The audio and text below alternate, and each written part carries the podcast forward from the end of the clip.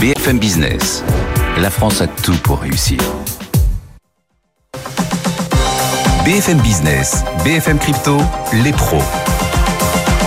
L'avenir a de nombreux domiciles, mais sa résidence principale est sans doute ici, dans les cryptos et les blockchains. Les pros des cryptos chaque vendredi font leur retour. C'est votre part hebdomadaire d'avenir. Bienvenue à tous. On est ravis de vous retrouver pour une nouvelle saison de pros des cryptos avec nos, nos NFT à nous, nos talents non fongibles des pros des cryptos qui m'accompagnent une nouvelle fois. Owen Simonin, sa chaîne YouTube Asher. Salut Owen. Bonjour. Bienvenue, ravi de vous retrouver. Owen, il est aussi à la tête de Meria. Claire Balva aussi à nos côtés. Bonjour Claire. Bonjour Guillaume. Vous êtes spécialiste, experte crypto et Web3 indépendante. Vous avez passé un bel été? Très bel été. Vous avez l'air en forme et on va aborder cette nouvelle saison des pros des cryptos avec une nouvelle fois énormément d'actualités. Je serais ravi de vous retrouver l'un et l'autre chaque vendredi pour ce caviar. BFM Business d'ailleurs plus que jamais avec vous en double dose. Les pros des cryptos sont désormais en direct sur tous nos réseaux sociaux. C'est chaque vendredi. Vous pouvez noter hein, la date, l'horaire surtout désormais de 14h à quasiment 14h30 en direct sur nos réseaux sociaux LinkedIn, YouTube, X. Auparavant on était juste en direct sur X. Maintenant c'est sur tous les réseaux sociaux de BFM Business et puis on est rediffusé le soir en radio télé à 21h30. C'est la double dose. Rendez-vous donc également chaque vendredi soir 21h30 sur BFM Business. Est-ce que vous êtes prêts? C'est parti. Super prêt. Super prêt. Vincent Gann est avec nous aussi. On garde nos bonnes habitudes. Vincent Gann, analyse technique, toujours aussi indépendant. Vincent, bonjour Vincent. Bonjour Charlie, oui, toujours indépendant, je suis très bien comme ça. Ben voilà, toujours très très indépendant. Vincent Gann, l'électron libre de ce rendez-vous des pros des cryptos qu'on retrouvera également tous, les deux vendredis. Vincent, on va on va à nouveau dans un instant avec Claire et Owen évoquer les ETF Bitcoin en, devenir. On en a aussi beaucoup parlé tout au long de de l'été. C'est une question que je voudrais aussi vous poser. Est-ce que ces ETF Bitcoin euh, pourraient constituer un game changer pour euh, le potentiel du Bitcoin, un game changer positif pour pour cette année ou, ou ce sera pour plus tard d'après vous? Alors, je vais vous répondre, cher. J'aime bien votre expression game changer. Alors, je vais essayer d'être bref. Effectivement, depuis, ça a commencé à la fin du mois de juin dernier. C'est un sujet brûlant d'actualité pour l'écosystème. Alors, rapidement pour les auditeurs qui met en rapport la SEC, le régulateur américain, le gendarme boursier américain, avec des sociétés de gestion qui souhaitent lancer des fonds de type ETF spot, entre autres ici sur le Bitcoin. Alors, dans l'immédiat, mais sans surprise, il faudra patienter encore minimum jusqu'au mois d'octobre prochain pour avoir une réponse ferme quant aux demandes d'autorisation d'ETF Bitcoin Spot. Mais, je vais revenir à votre question, puisque je m'égare un petit peu. Cette question est de savoir, est-ce que cette perspective de voir arriver plusieurs ETF Bitcoin Spot peut être un facteur décisif pour la tendance de et des prochains mois du cours de Bitcoin? La réponse, elle est oui. Elle est oui sans hésiter. Je vais vous expliquer pourquoi. Les, fonds de type ETF, ils ont bouleversé toutes les classes d'actifs. Je vais prendre un exemple précis, la classe d'actifs des matières premières, le compartiment des métaux précieux, précisément le cours de l'or. L'or est passé en l'espace de 20 ans de 200 dollars à environ 2000 dollars. Bon, vous savez, euh, la demande d'or, qu'est-ce que c'est? C'est la demande industrielle, la demande des banques centrales et aussi, aussi la demande financière. Moi, j'appelle même ça la demande financière-financière. Et lorsqu'on regarde en détail la composition de cette demande financière d'or, vous avez des contrats futurs, vous avez des contrats d'options, mais pour plus des deux tiers, il s'agit d'ETF sur le gold. Donc oui, le fait de voir arriver sur une classe d'actifs des ETF, en plus, je ne vous parle pas de, de l'éligibilité fiscale des fonds de, de, type ETF. On sait quand même, euh, par exemple, pour prendre l'exemple de la France, les fonds de type ETF sont éligibles au PEA. Bref, en fait, le régulateur boursier américain, avec euh, cette possibilité de, de, laisser arriver sur le marché des ETF Bitcoin Spot, en fait, le journal boursier américain tient entre ses mains une partie importante de la tendance de fond du cours du Bitcoin. Alors, ça aurait pu jouer aujourd'hui, ça ne se jouera pas aujourd'hui, ni ce week-end, peut-être même pas en octobre prochain, mais en tout cas fin d'année, début 2024. Imaginons euh, que le gendarme boursier américain dise non, non, et même à BlackRock. Là, pour le coup, oui, ce serait compliqué pour la tendance du Bitcoin. Donc oui, c'est un game changer, mais en fait, c'est le cas pour toutes les classes d'actifs en bourse, donc c'est pas vraiment nouveau. Alors dans un instant plus encore en détail avec Claire et, Owen qui nous accompagnent. Quels sont les repères techniques euh, immédiats à surveiller pour la grande rentrée du Bitcoin, Vincent? Alors écoutez, c'est assez simple. Le Bitcoin, il a, il a passé l'été à bonzette. Hein. Il a passé l'été entre 25 000, le support à 25 000 dollars et la résistance technique extrême à 32 000 dollars. Ce sont les deux gros euh, pivots techniques. Alors écoutez, la suite, la suite, c'est maintenant, c'est tout de suite. Euh, la suite, pour moi, la question en fait, c'est est-ce que le cours de Bitcoin va tenir ces fameux 25 000 dollars? Moi, mon avis personnel, c'est qu'il manque peut-être une ultime chasse à la liquidité entre 20 et 25 avant de repartir plus loin plus progressivement dans l'année. Quand je dis que c'est tout de suite maintenant, vous avez là à 14h30 les auditeurs vont pouvoir le suivre en direct. La publication aux États-Unis d'un rapport important sur le marché du travail, c'est le rapport NFT. Pourquoi j'en parle? Parce que ça influencera le dollar américain. Et s'il y avait une corrélation inversée qui agit sur la formation du prix du cours du Bitcoin, c'est la corrélation inversée avec le dollar américain. Donc euh, voilà, c'est vraiment ça qu'il faut surveiller dans, dans l'immédiat. Mais moi, j'ai quand même en tête qu'il manque encore une petite frayeur, une ultime vente de baisse, quelque part en dessous de 25 000 dollars, pour ensuite repartir plus sereinement à l'attaque des, des 32 000 dollars. J'espère pour cela qu'il ne faudra pas attendre la validation de ces fameux fonds de type ETF spot sur le Bitcoin.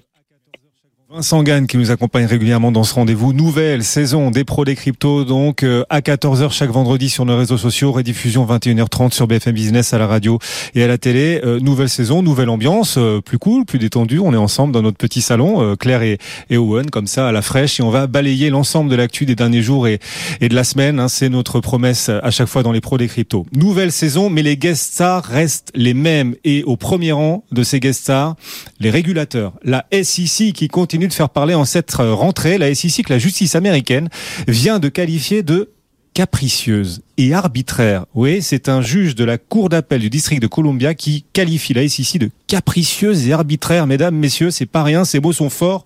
Comment, Owen, en est-on arrivé là?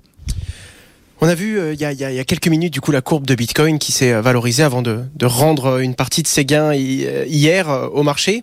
Malgré tout, il faut comprendre que cette hausse a été particulièrement soutenue justement par cette annonce, euh, le tribunal américain qui tout simplement qualifie la Security Exchange Commission de capricieuse et arbitraire. Faut comprendre pourquoi. Grayscale proposait le GBTC. C'est un trust sur Bitcoin. Grayscale a voulu faire évoluer ce trust en ETF. Ils ont donc fait la demande au régulateur américain, la Security Exchange Commission, Security Exchange Commission qui a refusé cette évolution du GBTC en un ETF. La particularité, c'est que pour le coup, le tribunal s'est positionné et après avoir revu le dossier et après avoir écouté du coup et suivi la, demande, hein, puisque du coup c'est Grayscale qui a saisi le tribunal pour euh, dire que c'était injuste et que la SEC n'avait pas à s'opposer à cette évolution, eh bien le tribunal a bel et bien en effet euh, donné raison euh, ce mardi à Grayscale. Ils auraient dû pouvoir, ou en tout cas, la SEC n'aurait pas dû refuser pour ces raisons. Et c'est ça qui est intéressant. Hein, ce n'est pas un oui pour avoir un ETF, mais c'est un la raison de la SEC ne suffit pas pour refuser cette transformation. Principalement parce que le gros argument était le fait qu'ils avaient peur euh, que l'on puisse manipuler le marché du Bitcoin en faisant ce spot ETF Bitcoin alors qu'il y avait déjà des ETF sur le futur de Bitcoin. Et donc indirectement, la raison d'avoir une peur de manipulation de marché n'a pas lieu d'être, euh, en tout cas pas sur cet actif, et donc cette raison n'est pas bonne, d'où la qualification de décision arbitraire. De là à qualifier de capricieux, c'est autre chose, mais du coup ça a envoyé un signal très fort au marché, la loi, les tribunaux ne sont pas forcément toujours alignés avec le régulateur, ce qui donne énormément de confiance et ça a été très bien perçu par le marché dans une phase où on attend un feu vert ou non sur l'ETF de BlackRock et, de toutes ces grandes institutions qui suivent. La décision de la SEC arbitraire, donc la SEC capricieuse, la justice américaine qui qualifie ainsi le régulateur. Waouh Est-ce que cette décision et ces mots renforcent les chances d'approbation d'un ETF spot Bitcoin, d'après vous, Claire? Alors oui, alors évidemment, il n'y a, jamais de garantie. Hein. Comme disait Owen, c'est pas parce que le jugement a été rendu en faveur de Grayscale que ça veut dire oui pour un ETF spot Bitcoin, pas du tout. En revanche, ce que ça veut dire, c'est que la, SEC va être obligée de beaucoup plus étayer ses décisions euh, et qu'elle n'a pas la, garantie que ces décisions soient finalement le fin mot de l'histoire, puisque les acteurs peuvent aller devant un tribunal euh, et la SEC peut être peut être retoquée. Euh, donc oui, ça augmente euh, les chances. Euh, maintenant, la SEC va peut-être pouvoir trouver aussi d'autres arguments, mais c'est vrai qu'ils commencent à être poussés maintenant dans leur retranchement, puisque ça fait déjà deux ans que les ETF futurs Bitcoin sont acceptés par la SEC. Euh, donc maintenant, pourquoi ne pas accepter les ETF spot Visiblement, l'argument de manipulation de marché ne suffit pas. Donc, euh, donc oui, les chances sont augmentées. Maintenant, tout ça fait quand même euh, perdre pas mal de temps à, à l'industrie. Hum. et la SEC commence à être en difficulté parce qu'elle elle va devoir potentiellement accepter certaines demandes et donc accepter aussi en termes d'image bah, d'avoir l'air un peu incohérente et, capricieuse justement. C'est ça, un peu comme un petit enfant. Non mais c'est intéressant ce qui est en train de se passer. On imagine quand même la communauté crypto euh, se lécher les badines en suivant ce, ce feuilleton-là. Et ce qui est intéressant pour nous dans les pros des cryptos, c'est aussi d'essayer d'approfondir. Pourquoi comprendre, bref, comprendre la démarche des différents acteurs et notamment celle de Grayscale. Convertir son fonds Grayscale Bitcoin Trust, c'est GBTC, en euh, ETF Bitcoin au comptant. Pourquoi ce choix? Quel intérêt pour Grayscale Owen? Actuellement, ils prennent 2% de, de, de, de, management fee euh, sur l'ensemble de ce trust. Dans le trust, il y a l'équivalent de 635 000 bitcoins qui sont détenus par Coinbase. Pour dire que d'ailleurs Coinbase, qui d'ailleurs a été rempli dans les différents papiers de demande ETF spot, comme celui de BlackRock, comme étant l'entreprise qui conservera les bitcoins dans cette même situation. Donc tout est un peu lié quand même. En l'occurrence, c'est énorme, 2% surtout 2% annualisé sur des montants comme cela, pour l'entreprise Grayscale, c'est très rentable. C'est d'ailleurs même l'un de ses produits les plus rentables aujourd'hui. Mmh. Alors pourquoi le faire évoluer dans un ETF euh, Quand il y aura un ETF, il y aura moins de frais. Généralement, on est vers 1% ou en dessous d'un pour cent. Euh, très rares sont les entreprises qui se battent pour avoir des produits moins rentables. Euh, par contre, il y a euh, une décote aujourd'hui sur le trust de, de, de Grayscale, puisque ce n'est pas la même, le même produit financier. Un ETF, c'est réellement une détention entre guillemets un pour un. Si on a un Bitcoin, non seulement il doit y avoir un bitcoin derrière, mais c'est la valorisation directe du sous-jacent. Alors que sur le trust, c'est un produit financier qui se valorise avec différentes raisons, notamment parce qu'il est plus ou moins accessible, plus ou moins échangeable, plus ou moins fiscalisable, peu importe. Et en plus de ça, il a la valeur des actifs qu'il détient. C'est pour ça qu'il y a une aussi grosse décote en ce moment sur le GBTC. Une décote qui ne, ne sera plus présente, en tout cas plus euh, pareille, quand il y aura un ETF. Et donc ça pourrait démocratiser, ça pourrait faire beaucoup de bruit, ça pourrait permettre de rentrer beaucoup plus de liquidités, mais proportionnellement sur, euh, on va dire, un million de dollars euh, d'actifs gérés, Grayscale gérera moins d'argent. C'est donc vraiment dans un objectif de développement mmh. et de scalabilité probablement sur le prochain cycle, mais également parce que bah, il y a un coup à jouer. Il n'y a plus que Grayscale qui demande un ETF Bitcoin. Il y a maintenant BlackRock et d'autres géants de la finance traditionnelle qui se battent dans cette direction. Et il faut mesurer ce que sont les ETF. Hein. Les ETF ont par exemple transformé en profondeur les marchés financiers traditionnels. La bourse aujourd'hui, près des deux tiers des échanges boursiers euh, se, se font sur des ETF il faut quand même s'en rendre compte. C'est absolument gigantesque et l'une des clés, ce sont les frais très très bas dont vous parliez et qui attirent beaucoup d'investisseurs. Ça vient renforcer la liquidité des marchés. Ce sera peut-être le cas aussi pour euh, pour les cryptos et pour euh, Bitcoin. Ceci dit, là, on est en train de parler euh, d'ETF au comptant. Il y a un autre ETF qui fait beaucoup parler clair. En l'occurrence, il va concerner non pas Bitcoin mais Ethereum. Ethereum aussi dans la course pour un ETF Futures. ETF Futures sur Ethereum. Pourquoi est-ce que cet ETF là aussi suscite beaucoup d'intérêt?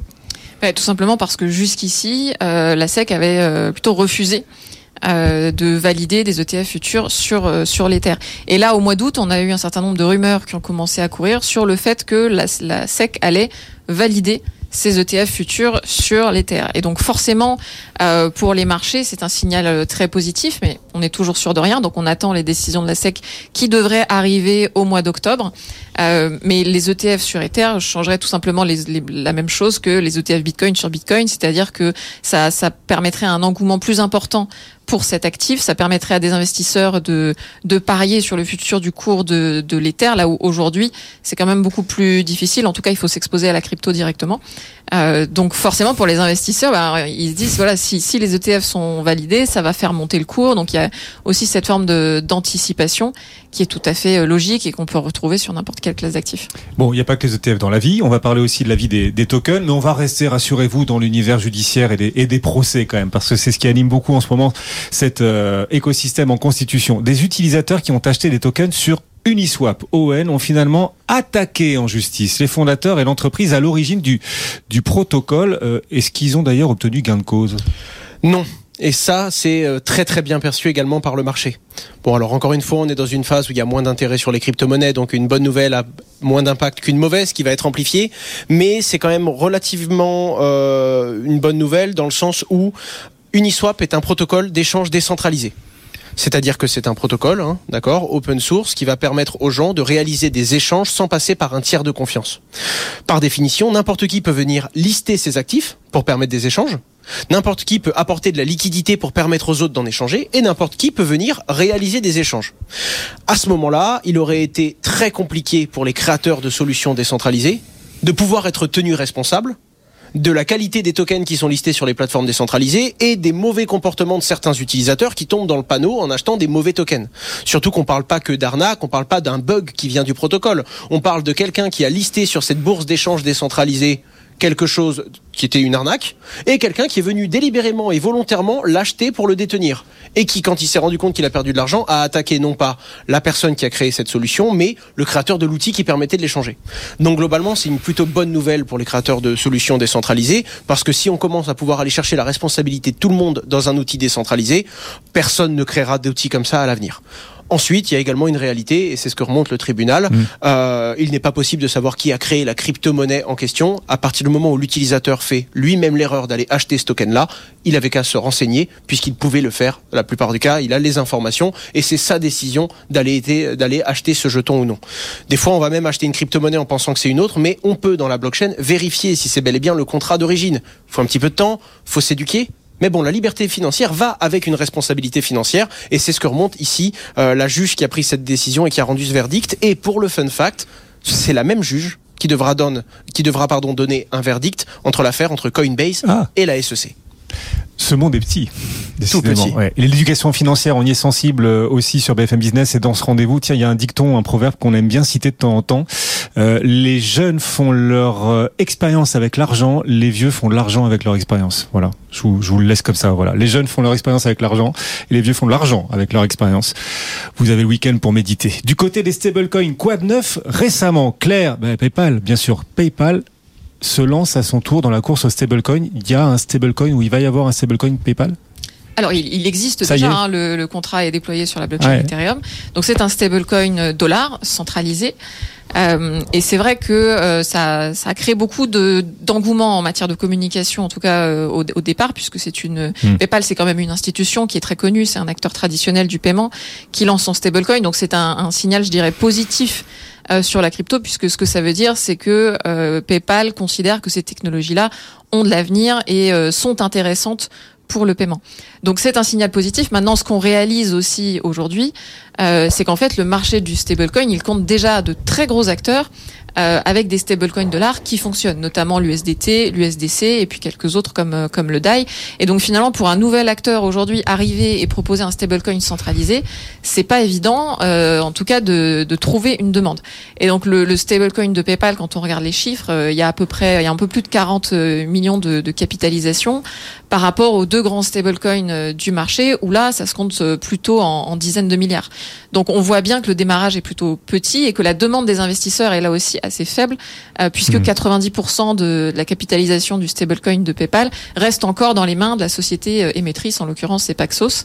Euh, Après, donc- ils ont, après, ils ont de nombreux usagers. Peut-être, paraît-il, sur une infusion auprès de leurs usagers, finalement, dans le temps. Alors ils ont, euh, ils, ils ont, j'ai regardé tout à l'heure sur Etherscan, on a 400 euh, donc ça reste, ça reste Mhm. petit, surtout comparé. Encore une fois, aux deux grands du marché, où là, ça se compte en millions. Donc, on est encore sur des chiffres tout petits. Maintenant, il faut être honnête, euh, le stablecoin est très récent. Donc, c'est un peu facile de juger seulement quelques semaines après le, le lancement. Il faut aussi euh, leur laisser le temps de, de se lancer. Euh, mais ce que ça dit quand même, euh, c'est que bon, on est dans une période pas évidente de bear market où la- les demandes sont peut-être pas au plus haut, euh, et finalement que les, les gros acteurs qui ont lancé des stablecoins il y a quelques années sont très bien implantés et finalement, quand on regarde les sociétés traditionnelles qui lancent des stablecoins aujourd'hui, on a vu Société Générale aussi il y a quelques semaines.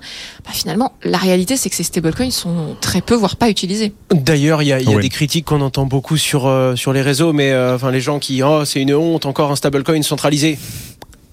Il faut commencer à comprendre que quand un PayPal lance une crypto-monnaie, Ça euh, va pas être décentralisé. ça va évidemment. pas être décentralisé, évidemment. Ensuite, euh, ils veulent se positionner sur ce marché. Je vois vraiment ça comme des POC. Ils prennent vraiment le temps de le faire, tout comme la Société Générale d'ailleurs. Hein. Euh, c'est jamais elle qui communique. On se rend compte qu'elle a obtenu une licence, on se rend compte qu'elle a obtenu un agrément. C'est vraiment fait avec une méthode institutionnelle, sans communication, sans publicité, on va dire. Euh, pourquoi? Parce que c'est des groupes qui ont des cycles très très longs et qui s'essayent petit à petit. D'ailleurs, un stablecoin, si PayPal voulait le lancer sur toutes ces plateformes et le pouvait, elle aurait bien fait, enfin, elle aurait fait des, des- probablement des milliards de volumes en très très peu de temps. Pourquoi ce n'est pas le cas parce qu'au début, ils essayent. Au début, je pense qu'ils sont plus regardants du côté de la compliance et du côté du Exactement. régulateur Mhm. que du côté de l'usage et de l'utilisateur dans un premier temps. Bon, on a quand même appris qu'il serait listé sur Coinbase euh, hier ou aujourd'hui. Déjà ça, ce qui veut donc euh, dire qu'il y aura du volume et de la finance décentralisée à un moment, enfin je pense. Et ça veut également dire que l'objectif n'est pas de rester en, en mode petit volume et test, mais réellement de finir dans la poche de tous les utilisateurs. La Coupe du Monde de rugby. Vous allez la suivre ou pas, la Coupe du Monde de rugby? Non, c'est pas votre truc, Claire. Non. Moyen. Je, je- Ouais, le- faudra suivre quand même les Elle grandes sera- lignes. Ça fait Elle sera peut-être Bon. sur la télévision chez moi, mais c'est pas moi qui l'aurais mise. Non, mais je vous en parle parce qu'il y a, il y a toujours cette rivalité France-Angleterre, euh, voilà, en, en rugby. Ah, euh, nous, elle sera au bureau, c'est certain. Voilà. Ça, c'est une certitude. Et une bonne nouvelle, l'équipe anglaise est très faible. On le répète, ça fait du bien de, se- de le dire. L'équipe anglaise est extrêmement faible. En revanche, non mais c'est vrai, c'est pas tout le temps qu'elle est faible. Elle est beaucoup plus faible que la nôtre. En revanche, ça n'empêche pas un groupe anglais de racheter un petit français. C'est le groupe B2C2, on le dit comme ça, un groupe britannique B2C2. Allez, on va le dire en français. Quelle est cette entreprise qui se permet de racheter un acteur français des cryptos et pourquoi est-ce que tout le monde en parle, Claire? Oui, ils ont racheté, euh, ils ont racheté Wharton, qui est effectivement un, un courtier crypto, on peut le dire comme ça. Euh, alors pourquoi ils le rachètent En fait, c'est simple. Wharton avait l'enregistrement, a toujours l'enregistrement PSAN, euh, et donc ça permet à B2C2, je crois qu'on dit comme ça aussi, de se positionner sur le marché européen euh, et de profiter de cet euh, enregistrement PSAN, même si euh, forcément l'AMF va revérifier un certain nombre de choses euh, lors d'une acquisition, c'est comme ça que ça se passe, mais euh, ça permet à cette société d'anticiper la réglementation MICA en rachetant cet acteur et donc d'aller proposer ses services sur l'ensemble du, du marché européen, de bénéficier d'ailleurs de ce qu'on appelle la, la clause du grand-père aussi et donc d'avoir ces, ces 18 mois de, de latence supplémentaire parce qu'ils auront cet enregistrement PSAN, donc ils n'auront pas à demander l'agrément tout de suite, donc c'est extrêmement intéressant pour eux. Euh, et pour pour euh, pour Wharton, donc l'acteur français qui a été racheté, euh, ça ça leur permet aussi, je pense, euh, une forme de, de soulagement en termes de liquidité puisqu'ils avaient eu des, des difficultés, ils avaient un certain nombre de de cryptos placés chez Genesis qui avaient souffert de la faillite d'FTX, Euh, donc ils avaient beaucoup souffert de la, la faillite d'FTX et ce, ce rapprochement euh, devrait per- devrait être mutuellement bénéfique aux deux acteurs, à la fois pour Wharton qui devrait se retrouver euh, financièrement soulagé euh, et puis pour B2C2 qui va pouvoir accélérer sur le marché européen. Et puis encore une fois, pour montrer que tout est lié, euh, Gemini euh, ont justement des affaires en cours avec euh, Digital Currency Group, qui est le groupe géant qui euh, détient justement Grayscale, mais également Genesis, la société qui avait prêté à tout plein d'acteurs, notamment Wharton. C'est, ça reste quand même un monde où dès qu'on commence à avoir des très gros acteurs, euh, il y a des possessions, il y a des, il y a des, il y a des, toutes les boîtes sont, sont à peu près liées, et c'est pour ça que quand on a des effets aussi systémiques, ça touche à peu près tout le monde dans cet écosystème. Il nous reste 40 secondes. On parle d'FTX ou pas, Owen? On peut en parler. Comment euh, va rapidement. Sam, Sam Bankman-Fried Comment va Ils ne veulent plus le relâcher parce qu'ils ont peur qu'il soudoie euh, des témoins, parce qu'il a essayé de reprendre contact avec énormément d'employés de l'entreprise.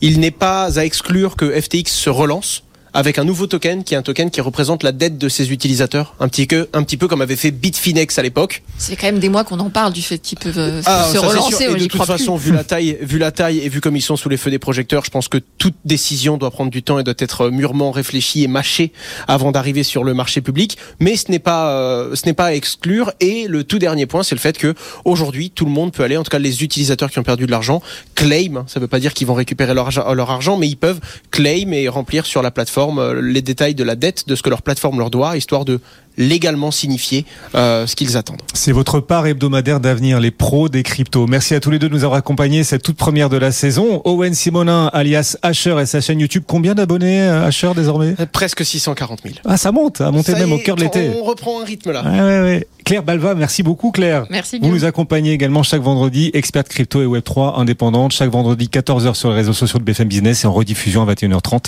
à la radio et à la télé. Bonne journée.